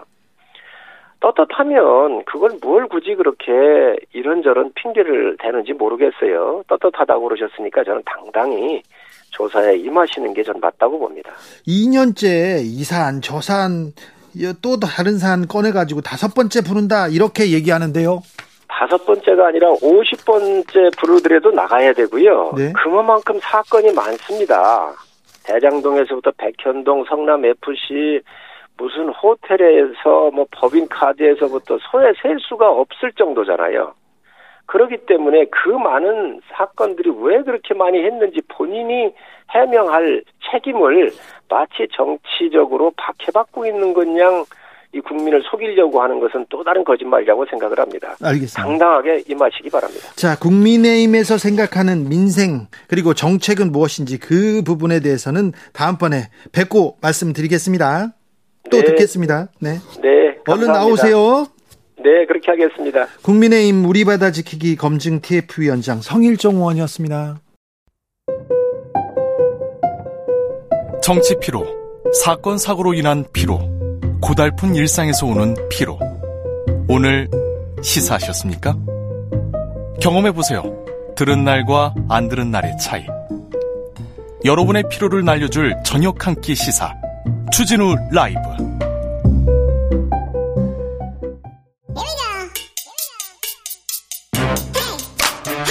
삭막한 뉴스에서 벗어나 순수하게 음악만 추앙해 보겠습니다. 음악과의 수다. 김유나 평론가 모셨습니다. 어서 오세요. 안녕하세요. 김윤아입니다. 잘 계셨어요? 네. 반갑습니다. 금방 또 뵙게 됐네요. 네. 잘 네. 오셨어요? 네. 오늘은 어떤 얘기 해주시겠습니까? 어제 제가 얘기 듣기로는 네. 우리 주 기자님께서 노래 네. 하나 소개해 주셨다고 하더라고요. Rich Men North of Richmond였습니다. 맞습니다. 올리버 앤서니의 네. 지금 상당히 화제가 되고 있는 곡을 소개해 주셨다고 하더라고요. 지금 네. 나오고 있는 이 노래인데 country가 네. 그쵸. 네. 사실 country고 또 이제 기타 한 대와 목소리 하나로만 이루어져 있는 네. 상당히 심플한 구성의 노래잖아요. 네. 네.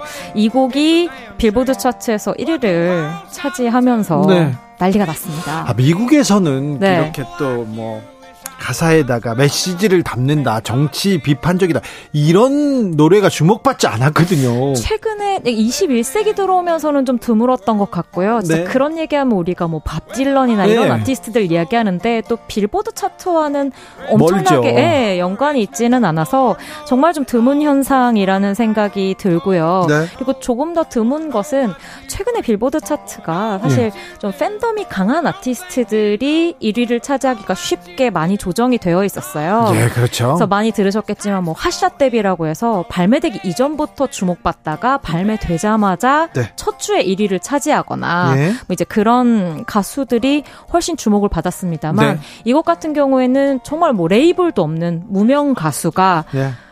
영상으로 어떻게 인기를 이렇게 갑자기 얻게 됐죠? 그러니까 이곡 같은 경우에는 정말 이 노랫말 어제 읽어주셨다고 네. 말씀하시던데 네. 그 같은 노동 계급, 블루칼라 계급들 특히 백인을 중심으로 한 이들에게 이 가사가 정말 많은 공감을 얻으면서 네. 유튜브에서 조회수가 어마어마하게 나왔어요. 예. 최근에 빌보드 같은 경우에는 유튜브나 틱톡 같은 이런 채널들을 통한 조회수가 전부 차트 순위에 반영이 되고 있기 때문에 그 부분이 이제 1위까지 이 곡을 견인하는데 뭐 아주 큰 영향을 끼쳤다고 네. 볼수 있겠습니다.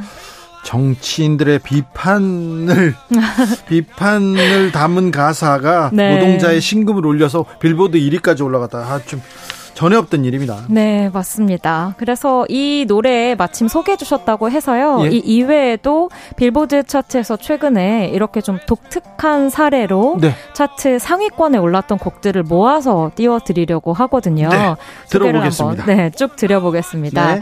어, 이 곡 소개를 한번 해드리고 싶은데요. 네. Glass Animals라는 네. 아마 좀 낯선 이름이실 텐데 네. 4인조 영국 인디 락 밴드의 Heat Waves라는 곡이 있거든요. 네. 사실 이곡 또 요즘 우리가 흔히 얘기하는 역주행 사례라고 볼 수가 있겠는데요. 네. 그렇게 유명한 팀 아닙니다. 그 영국에서도 별로 안 유명한 팀이었어요. 맞아요. 그리고 10년차 중고 신인. 네. 그러니까 뭐 잘 알려져 있진 않지만 꾸준히 자신들의 음악을 하던 이런 아티스트인데. 그런데요. 첫 발매가 2020년 6월이었는데요. 네. 어, 얼마 전 발매하고도 한참 시간이 지나고 빌보드 차트 진입 처음으로 한 이후로 무려 59주 만에 1위를 차지하면서 빌보드 차트 사상 가장 오랜 시간에 걸쳐서 1위까지 순위가 곡이 됐습니다. 어, 참 59주 만에요? 1년 넘는 시간이잖아요. 그러니까요. 네. 네 그럼 신곡도 아니잖아요. 아니죠. 네, 정말 그럼... 정말 정말 역주행을 한 곡이고요. 어디서 입소문 탔습니까? 틱톡입니다. 그리고 지금 들어보시면 그죠? 느끼시겠지만 상당히 좀 몽환적이고 네. 노랫말도 많이 들으셨죠? 네, 또 노랫말도 끈적끈적 끈적해요. 네. 그래서 뭐 6월의 늦은 밤에 뭐 너만 생각해 뭐 이런 네. 가사가 틱톡에서 커플 영상의 BGM으로 엄청나게 사랑을 받으면서 네. 꾸준히 상승세 끝에 1위까지 차트 순위에 네. 오르게 됐었습니다. 최근엔 좀 이런 사례들이 많은 것 같아요. 네. 네. 그래서 이런 무명의 영국 밴드까지도 이제 차트 순위를 이끌었던 틱톡이 또 하나의 명곡을 내놓았는데요. 네? 이 곡은 아마 연배가 좀 있으신 음악 매니아 분들이면 다 기억하실 곡일 거거든요. 예? 플리트우드 맥이라는 네? 정말 또 관록의 옛날 사람인데 정말 옛날 사람이죠. 네. 이 Dreams라는 곡인데 네. 이 곡이 77년에 발표가 된 곡이었어요. 아, 예, 옛날 노래인데 이거. 너무 옛날 노래고 가요 무대에 나와야 되는 그런 수준입니다. 맞습니다. 그리고 실제로 그 당시에도 예. 엄청 히트였어요. 70년대 예, 예. 후반에. 아, 그래서 그 유명한 노래죠. 네, 그래서 뭐 롤링스톤 이런 음반 차트에도 항상 상위권에 있고 당시 판매량이 뭐 3천만 장이 넘는다고 했었으니까 아, 메가 히트 작품인데 어마어마한 네, 히트를 기록한 아티스트 앨범인데 네. 이 곡이 2020년에 차트 역주행을 했습니다. 자, 잠깐만요. 77년 작품이 지금 2022 네. 43년 만이었는데요. 네? 이 이유도 틱톡 영상 때문이었거든요. 네? 여기에서 또 노동자가 한 명 등장합니다. 네? 네이선 아포다커라고 하는 네. 한 노동자가 예. 감자 보관 창고 관리인이거든요. 있거든요. 네. 예. 근데 출근을 하다 트럭이 퍼진 거예요, 길에서. 네. 그래서 뒤에 실려 있던 스케이트보드를 타고 크랜베리 주스를 마시면서 이 노래를 배경으로 20초짜리 쇼트 영상을 올렸는데 네. 이게 어마어마한 화제를 일으켰어요. 그렇더니 노래까지요? 네, 네, 빌보드 차트 10위권까지 진입을 하면서 네. 정말 뭐 플리트우드 맥에게도 새로운 메달을 주고 네. 또이 네이선 아포다커에게도 뭐 거의 평생 크랜베리 주스 제공합니다 같은 느낌으로 네. 이 주스 회사에서도 아주 뜨거운 반응을 보인 곡이었습니다. 우와 참 77년 작품인데 네. 네. 연금 터졌다 이런 얘기가 요즘 젊은 사람들한테 나오는데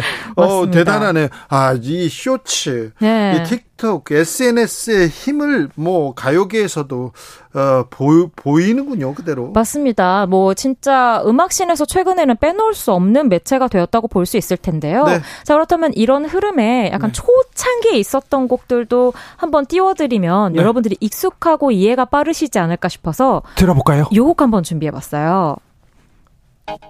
아이, 이건 다 알죠. 그 16년인가요? 아시지 않나요? 여기 팔 나란히 다 알죠. 네. 하고 있는. 네. 전 세계 사람들이 다 따라했어요. 저도 따라했습니다. 그랬어요. 저는 안 했어요. 부끄러워가지고. 아, 그러셨나요? 근데 옆에 술, 술집에서요. 네. 이 노래가 나오잖아요. 다 저거를 하고 있어요. 맞습니다. 외국 술집 더 했어요. 아무 네. 창피했어. 로스델리오의 마카레나라는 노래고요. 네. 96년을 뭐 완전히 휩쓴 곡이라고 보시면 될 것 같아요. 네. 그러니까 지금처럼 SNS가 당연시되지는 않았던 시대였는데 네. 그럼에도 불구하고 마치 지금 틱톡 유행처럼 네. 이 춤과 노래가 전 세계를 휩쓸었던 그런 곡이었습니다. 사실 이 팀도 데뷔 데뷔한 지 한 30여 년 만에 원히트 원더로 이 곡이 히트를 쳤던 거거든요. 네. 이분들이요. 네. 스페인 가수인데 두 분이잖아요. 맞아요, 맞아요. 스페인에서 안 유명했어. 맞아요. 네. 그 일명 행사 가수라고 이야기를 네. 많이 하는 그런 가수였죠. 그런 가수였는데 이 노래가 하나 터지자마자 맞습니다. 한국에도 왔을 거예요. 전 세계를 맞아요. 다녔어요. 아마 그때 아파서 못 왔거나 그랬을 거예요. 뭔가 그 대한 기억은 있는데 네. 직접은 못 왔던 기억. 아무튼 당시에 14주 동안 빌보드 차트 1위를 기록 했고요. 예. 최근에 이제 또 루이스 폰스라는 가수의 Despacito가 어마어마한 히트였는데 네. 이 곡이 나오기 전까지 예. 비영어권 노래로 빌보드 차트 핫백 1위를 기록한 마지막 노래로 또 기록이 남아있기도 했었습니다. 자, 이 마카레나 나오면요. 여기에 또 이 제2의 마카레나다 얘기 그 노래 있습니다. 네. 바로 요거 요 노래죠. 아이고, 네. 그런 곡이 한국에서 나왔다는 게 저도 참 신기하긴 한데요. 제가 하버드대 특강 갔는데. 네. 강의실에서 이 영상을 보고 있더라고 보고 막 웃고 있더라고 그래서 와 이게 얼마나 어마어마하게 전 세계에서 관심을 받나 막 이런 생각이 들었어요. 맞습니다. 실제로 거의 뭐 전 세계적인 현상이었던 싸이의 강남 스타일 말씀드리고 싶은데요. 이 곡도 발매 직후는 아니었어요. 한 2, 3개월 정도 뒤에 뮤직비디오가 반응을 얻으면서 차트에서 어마어마한 인기를 거뒀죠. 네, 한국에서보다 뭐 미국에서 더 인기 있었죠. 맞아요. 사실 저희에게는 그냥 아 싸이가 싸이 했네 같은 음. 곡이었는데 네. 오히려 미국을 중심으로 한 해외 시장에서 이게 뭐냐라는 반응이 정말 뜨거웠고요. 거기다 유튜브 난리였습니다. 네. 사실 이 곡이 2012년에 나왔었는데 그때만 해도 유튜브가 지금 같은 영향권은 아니었었거든요. 네. 이 곡이 히트를 하면서 네. 유튜브도 서버를 늘릴 정도. 네. 그러니까 감당을 할 수가 없어서 이 곡의 인기를 네. 그 정도였고 이 빌보드 차트에서도 이런 정도의 인기가 있는 곡이 음반이 팔리지 않는다는 이유로 차트 상위권에 못 올라가는 게 말이 되지 않는다. 2위까지 올라갔죠? 맞습니다. 그래서 그 이제 이런 류의 SNS를 통해서 viral이 되고 있는 곡들도 이 조회수를 산정해서 싱글 차트 또 앨범 차트에 반영을 하는 이런 시스템을 만들게 됐죠. 네. 자 그러면서 한 곡을 더 소개해드리고 싶은데요. 네. 시즌송으로 또 많은 분들이 좋아하시는 곡입니다. 아유 이 노래는 알죠. 알죠. 머라이어 캐리의 All I Want for Christmas Is You라는 곡인데요. 아 벌써 시원해진다. 맞습니다. 이 곡도 기대진다. 어마어마한 역주행곡인 거 혹시 알고 계세요? 아, 네. 이 곡이 94년 발매곡인데 네. 무려 20 5년 만에 빌보드 차트 1위를 차지한 기록을 가지고 있습니다. 아, 그러면 그때도 1위 했고 25년 만에 1위 한 겁니까? 아니면 맞습니다. 20... 그렇죠. 그 사이에서도 이제 시즌이 되면 역주행을 하긴 했었는데 네. 1위를 차지한 건 2019년이었고요. 예. 그 이후로는 지금 뭐 4년, 5년 연속으로 계속 시즌에 빌보드 차트 1위를 차지하고 있죠. 정말 독특한 곡이라고 볼 수 있을 것 네. 같습니다. 네. 아, 크리스마스 노래 중에 또 가장 명곡이기도 해요. 글쎄 말입니다. 그렇게 됐어요. 이제 뭐 팻 분 이런 가수보다 다 머라이어 캐리 찾으시더라고요. 어, 그럼요. 네. 들어봐도 뭐 지금 들어도 너무 아름다운 곡입니다. 그렇습니다. 네. 아 음악 얘기 듣기만 해도 좋았어요. 감사했어요. 아, 감사합니다. 김유나 평론가와 이야기 나눴습니다. 감사합니다. 2023년 8월 24일 18시 20분 현재 사천시에 아, 호우경보 발효됐습니다. 침수 위험에 있는 지역 접근하지 마시고요. 주변에 있는 사람들에게 알려주셔야 됩니다. 아, 교통정보센터 다녀오겠습니다. 김유라 씨, 잘 가세요, 유나 씨. 감사합니다.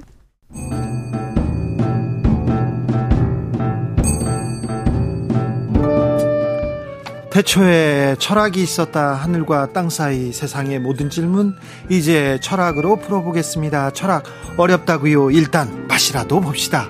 철학의 맛.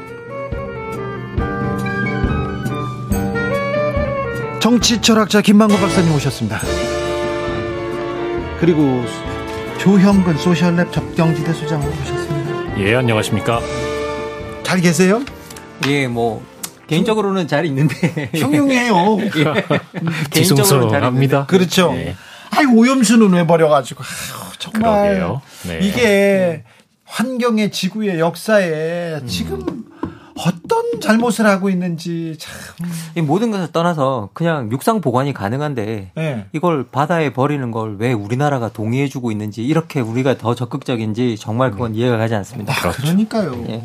아니 육상 보관 방법이 없다. 다른 방법이 없다. 그래서 바다에 버리는 것밖에 유일한 방법이 없다. 그거밖에 안 된다. 그러면 뭐라도 그때부터 논쟁도 되고 싸움도 될 텐데 음. 육상 보관 방법이 뻔히 있는데 이걸 왜 동의해 주는지는 저도 정말 아니, 이해가 안 갑니다. 이거를 바다에 무해한 거 아무 잘 아, 무해한 거 쓰레기가 아니야 오염된 게 아니야. 그런 것도 바다에 버리면 안 돼요.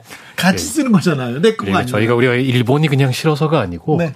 일본 어민들도 지금 희생되고 있습니다. 네. 많이 반대하고 네. 있고요. 네. 아유 오늘 참 흉흉한데 그런데요. 네. 정말 흉흉해요. 흉흉한 사건들이 많습니다.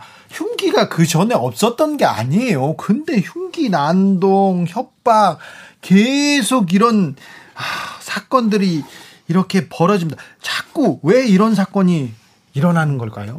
뭐 이 제 개인적으로는 뭐 사람 뭐 여러 학자들이 여러 다른 방향에서 분석할 수 있겠지만 저 개인적으로는 혐오 사회가 너무 확장된 게이 네. 예, 문제의 좀 근원적인 부분이 아닌가라는 생각이 들고요. 네. 예, 근본적으로 뭐 저희들 지금 현재 우리 사회가 지난 몇 년간을 들여다 돌이켜 보면 서로 아주 미워하는 사회들이 되고 있지 않습니까? 네. 그런데 사람들이 자꾸 미워하는 혐오 사회로 가면 이게 불신 사회가 되고 이 불신 사회는 사람들이 고립되는 현상들이 자꾸 나타나거든요. 네. 그러면 자기들이 연계하지 못하고 서로 미워하면서 다 각자 도생의 사회로 가는 경향이 많은데 이 각자 도생의 사회 같은 경우에는 도움도 없고 뭐 이렇기 때문에 근본적으로 여기서 소외된 사람들이나 밀려난 사람들이나 이런 사람들이 자기 분노를 표출할 곳을 찾지 못해서 이렇게 뭐 어떻게 보면 묻지마 뭐 범죄 같은 것들로 터져 나오는 경우가 많고요. 예. 예, 뭐 당연한 말씀 뭐 저 공감하고요. 예. 근데 이제 그 중에서도 사실은 참 슬픈 일인데 가해자들 대다수가 20, 30대 청년 남성들입니다. 그러니까요. 네. 이게 정말 그 저도 남성이고 또 20, 30대를 지내온 사람인데 어, 20, 30대 청년 남자들이 문제다라는 것이 아니고요. 네. 오늘날 한국 사회가 겪고 있는 여러 가지 문제들, 그 양극화 심화라든지 불안, 사회적 고립 이런 문제들이 특히 이제 이 세대 남성들에게 좀 심하게 느껴지는 체감되는 그러니까 여성보다 더 심해서라기보다는 네. 더 심하게 체감되는 이런 것들이 이런 문제의 근본 원인이 아닌가 싶습니다. 신림동 난동 사건에서도 보듯이 뭐 난동 사건 이후에 온라인이 더 지옥 같아요. 쳐다보면 음. 여자 죽이겠다 이런 글 쓰고요. 그러면 한남 또 죽이겠다 이렇게 아, 쓰는데 네. 이거 지난 대선 때 대선 때 보던 남성 혐오가 더 조금 심화되고 음. 심각하게 범죄 쪽으로 간다 이런 생각도 조금 해봅니다. 그런데 음, 경찰에서 경찰에서 특단의 대책이라면서 특공대 투입, 장갑차 투입 그리고 가석방 없는 종신형 얘기 나오고 막 계속해서 강공 드라이브입니다. 불신 검문 이제 하겠다 이 얘기까지 했어요. 불신 검문. 네. 뭐 어떻게 하다가 저희 나라가 이렇게 1970년대로 네. 이제 귀환하고 있는지 잘 모르겠는데요. 70년대, 80년대 막 이런 때로 귀환하고 있는지 잘 모르겠습니다. 네. 이게 참 너무 좀그 근본적으로는 너무 좀 이게 이게 정말 대책이라고 내놓을 수 있는 건가? 아니 대책 내놨어요. 예. 윤희근 경찰청장이 정복 근무자는 신분증 제시 의무를 완화하는 등 다양한 방법을 검토하겠다. 예. 신분증 제시 네. 나왔다니까요. 사실 예. 이게 불신 검문이라는 게 뭐 군사 정권이나 독재 정권이나 이런 정권들이 쓰는 가장 기본적인 수단이죠. 저 많이 예. 당했어요. 예. 그리고 이게 대부분의 독재 국가나 이게 전체주의 국가의 특징이 뭐냐라고 하면 군대 국가가 아니라 경찰 국가거든요. 그렇죠. 왜냐하면 사생활을 통제하게 되는데 이 사생활 통제는 군대가 하는 게 아니라 경찰이 합니다. 그래서 이 사생활을 통제할 때 있어서의 경찰의 힘이 엄청나게 막대하게 발휘되고 그리고 이렇게 불신 검문 같은 것들이 경찰 그 권리들이 경찰들한테 하나 둘씩 주어지기 시작하면 경찰들이 이걸 사용하고 또 실적 쌓아야 되고 그뭐 하고 예, 이렇게 네. 하다 보면 그때보다 정말 또 이게 폭력적으로 변해가는 공권력이 폭력적으로 변해갈 수도 있습니다. 그렇죠. 예, 예, 그렇기 때문에 이 문제는 우리가 별로 바람직한 방향은 아니다. 네. 네. 우선 뭐 경찰관의 검문, 불심 검문에 대해서는 이게 입법 사항이기 때문에 현재 경찰관 직무집행법에 규정이 돼 있거든요. 이게 지금 뭐 이렇게 신분증 제시 의무를 완화하겠다 뭐 이런 식의 얘기를 하고 있는데 일단은 입법으로 저는 분명히 여기 막, 막아야 된다. 음.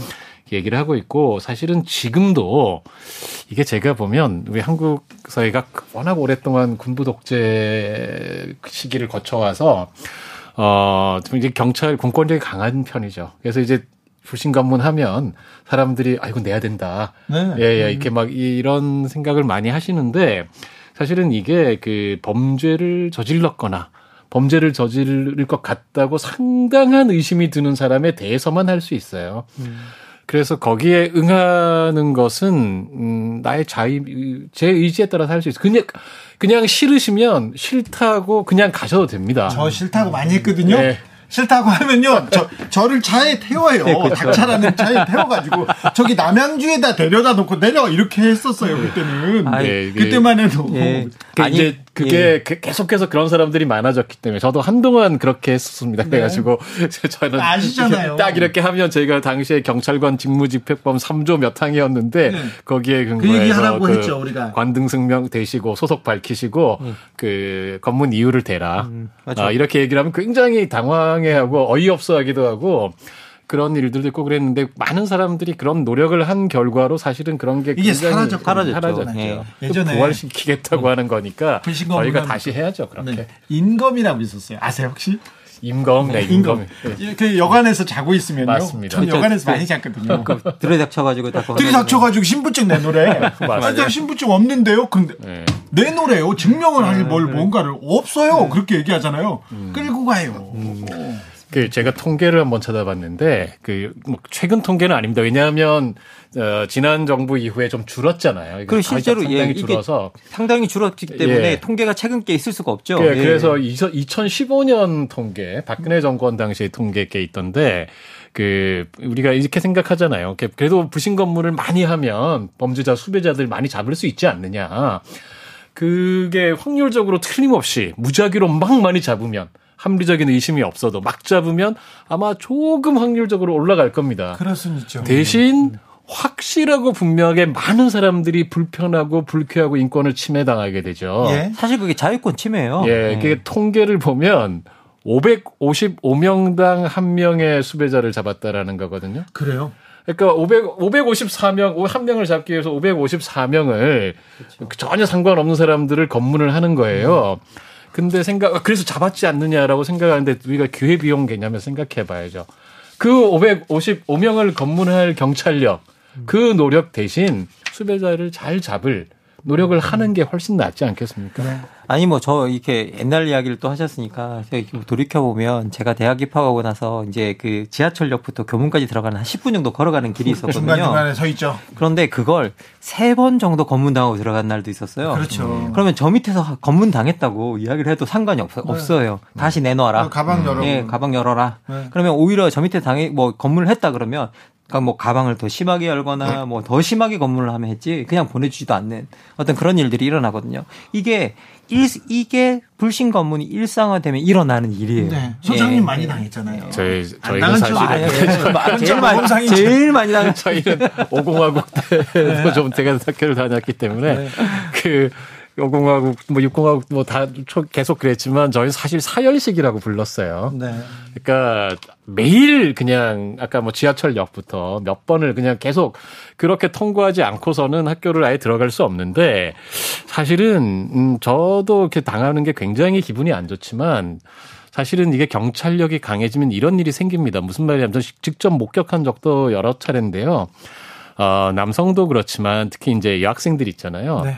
그러면 일부러 네. 일부러 네. 그 가방을 꺼내면서 물건을 하나씩 보면서 꺼내요. 음. 그러다 보면 사실은 사적인 것들이 막 나오잖아요. 예. 그럼 막 들어보기도 하고 가장 정말 제가 모욕감을 느꼈던 건 제가 아니고 옆에 있던 여학생이 음. 당하는 건데 일부러 들어서 가방을 뒤집어 엎었어요. 그냥 다 쏟아버리는 거예요. 바닥에 쏟아버리는 밑에 바닥에 쏟아버리는 거예요. 근데 당시에는 제가 그 당시에 너무나 그 모별감을 느낀 게 항의를 하고 싶은데 맞을까봐 무서우니까 항의를 못 하는 거죠. 어, 지금은 군부 독재 시절은 아닙니다만은 왜 범죄 이론에 그런 거 있잖아요. 뭐 gateway라고 그래 가지고 네. 약한 거부터 일탈 행위를 용인하다 보면 네. 점점 강한 걸로 옮겨간다. 사실 그거는 어, 좀 논란의 여지가 있는 얘기지만 경찰력은 분명히 그렇습니다. 이게 경찰과 일반 시민이 평소에 접촉할 일은 거의 없어요. 맞아요.